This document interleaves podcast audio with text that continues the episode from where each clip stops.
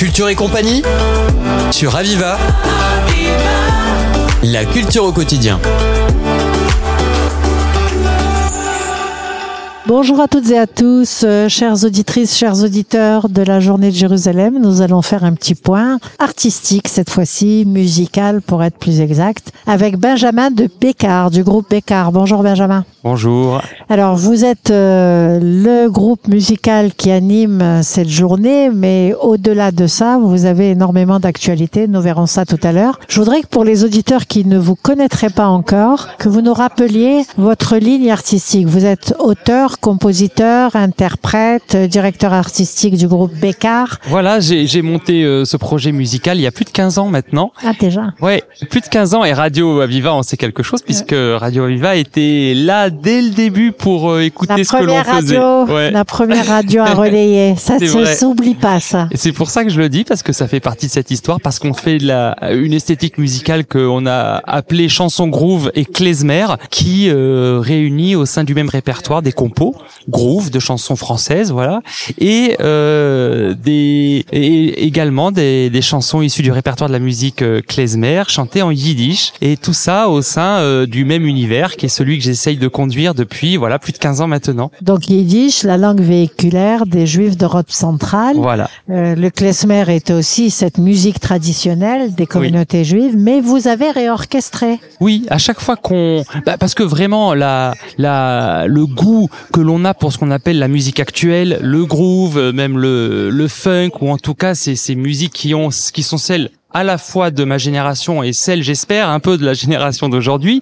Euh, c'est ce que j'aime faire. Et quand je chante, euh, quand je, je, je, choisis des titres issus du répertoire de la musique klezmer, euh, j'entends ce qui dans ce titre va euh, groover. Voilà. Et c'est du coup ce qu'on, la manière qu'on a d'inviter ces titres dans notre époque. Une lecture. Oui, Une lecture absolument. particulière. Ouais, ouais, c'est ça. Alors, quand vous avez commencé avec le klezmer, euh, c'était pas du tout euh, fréquent. Oui, c'est vrai. Euh, on a David Krakauer de l'autre côté de l'Atlantique, mais ici, c'est pas fréquent. C'était quand même un peu téméraire. Oui. Qu'est-ce qui vous a fait choisir ce choix comme ça en disant je me lance là-dessus? Il y a 15 ans, je parle. hein. Oui, oui, oui. Bah, c'est que j'ai, j'aime énormément cette musique. J'aime la musique d'Europe de l'Est, tzigane, russe, roumaine, et évidemment du fait aussi de mon histoire personnelle, la musique euh, klezmer et yiddish, c'est quelque chose que je connais depuis très longtemps, et donc euh, le, c'était euh, Ça allait de soi. voilà, ça allait de soi de la même manière que ce que je disais tout à l'heure, la musique euh, dite euh, actuelle, Ouais. Groove, euh, Prince, David Bowie euh, ou Ouais, d'autres, voilà, euh, sont sont aussi des, des univers qui qui, qui m'habitent. Avec le recul, quel a été l'accueil? Et qui est votre public, du coup? Ça, c'est une question à laquelle je serais même une 15 question ans plus tard. stupide. Bah, pas du Non, tout, parce qu'elle elle est, elle est profonde.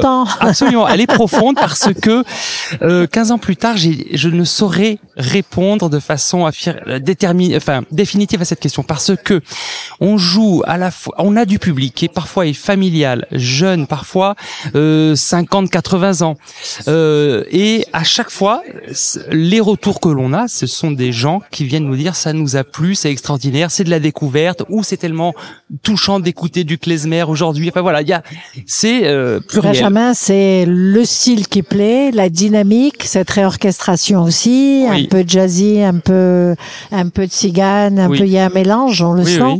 Finalement, ça plaît à tout le monde, à tous âges et à des gens qui sont d'origine juive ou pas du tout. Absolument, rien à fait voir. aussi des festivals de chansons françaises. euh, voilà. on est parfois en première partie d'artistes comme Benjamin Biolay. Voilà, donc Ouais. c'est, c'est euh, au final, il y a quelque chose de très transversal. Éclectique, Oui, très oui, éclectique.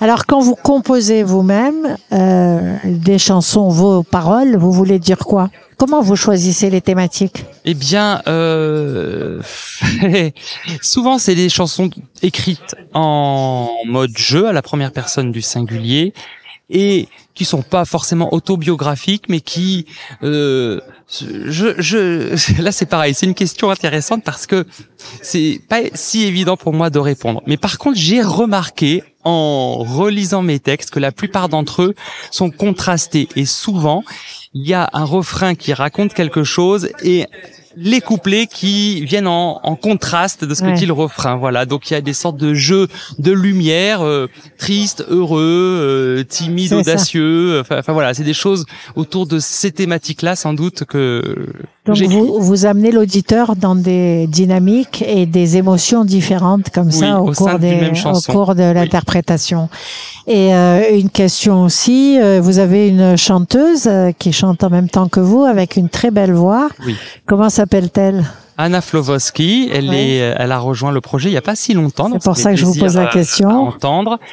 Et euh, alors, le, elle, elle est là avec effectivement une très belle voix et aussi euh, des euh, des sonorités qui sont dans un klezmer plus oriental. Voilà, c'est Oui. ça qui est très intéressant pour nous euh, de, de chanter. Malgré son nom, j'ai vu qu'elle battait la- le rythme tout oui. à l'heure de Oui. façon très orientale. Voilà. hein. donc Et- je ne sais pas d'où elle vient, mais l'avenir, vous verrez qu'à l'avenir, euh, elle occupera également une place dans la direction artistique qu'on cherche à développer autour de la musique électronique. Et donc, c'est elle qui va euh, soutenir la partie un peu plus électro-klezmer dans le projet Bécard. Bécard n'a pas fini de nous surprendre. j'espère, j'espère. On l'espère aussi, on en est ravis. Alors, quels sont vos projets là pour l'été? Vous avez beaucoup de tournées, comment ça se passe? Alors bon, alors voilà, vraiment pour nous qui sommes un groupe de concert, hein, un groupe de live, comme on dit, c'est vrai que bah, dès que la saison commence, entre le mois de mai et là, on a des dates, je crois, jusqu'- annoncées jusqu'en novembre. Oui. Et euh, voilà, on va parcourir la France. Pour l'Hérault, on sera à Carnon euh, fin juillet, on sera à Pôle fin août, et après d'autres dates qu'on peut retrouver sur www.bécard.fr. Pour ceux qui seraient par exemple en vacances à Châteauroux, ils pourront vous y voir le 13 Sait-on jamais si Voilà. il y en a qui ont voulu avoir un peu de frais, eh bien voilà, ça. vous allez retrouver Bécard là-haut. Exactement. Alors, euh, Bécard, vous êtes content de ce parcours? Je, je- trouve que c'est quand même remarquable parce que vous avez pris une niche au début Oui. qui était euh, audacieuse. Et elle continue de l'être au sens où je vois bien que quand euh, les programmateurs euh, entendent parler de nous euh, que, ou que nous allons vers eux, quand on dit chanson groove et klezmer, il y a une hésitation, une- Ouais. un étonnement. Heureusement que le public parle de nous. Heureusement euh, que des programmateurs maintenant parlent de nous, ce qui fait que voilà, il y a une, une écoute euh, autour de ce qu'on fait qui était qui est là maintenant. Voilà.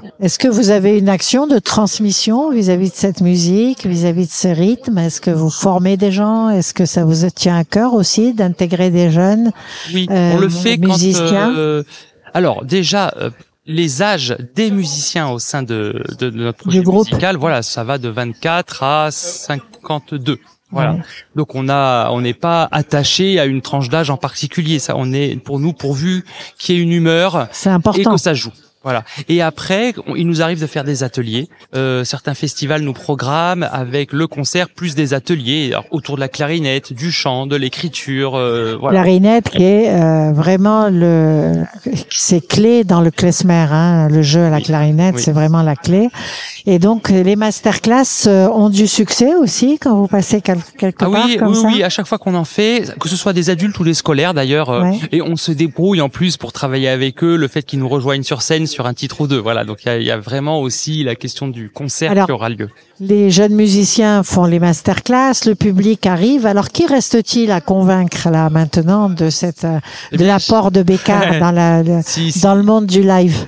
Il reste à, à convaincre sans doute ce qu'on appelle le milieu des labels et de la production. les labels et les tourneurs Voilà, c'est ça C'est ça. oui. Alors, messieurs des labels et des tourneurs, j'en regarde un devant moi. Il est important, effectivement, de porter la bonne parole et pour que le public découvre ce type de musique, un peu hors des sentiers battus, mais tellement agréable. Je vous remercie, Benjamin. Merci, Je Radio rappelle que vous êtes euh, le directeur artistique du groupe Bécard, vous-même auteur, compositeur, interprète, que vous nous avez annoncé là une belle progression depuis euh, 18 ans maintenant. On ne rajeunit pas, mais vous êtes toujours en train de vous renouveler et je vous souhaite beaucoup de succès. Merci. Merci beaucoup, merci. C'était Culture et compagnie sur Aviva. La culture au quotidien.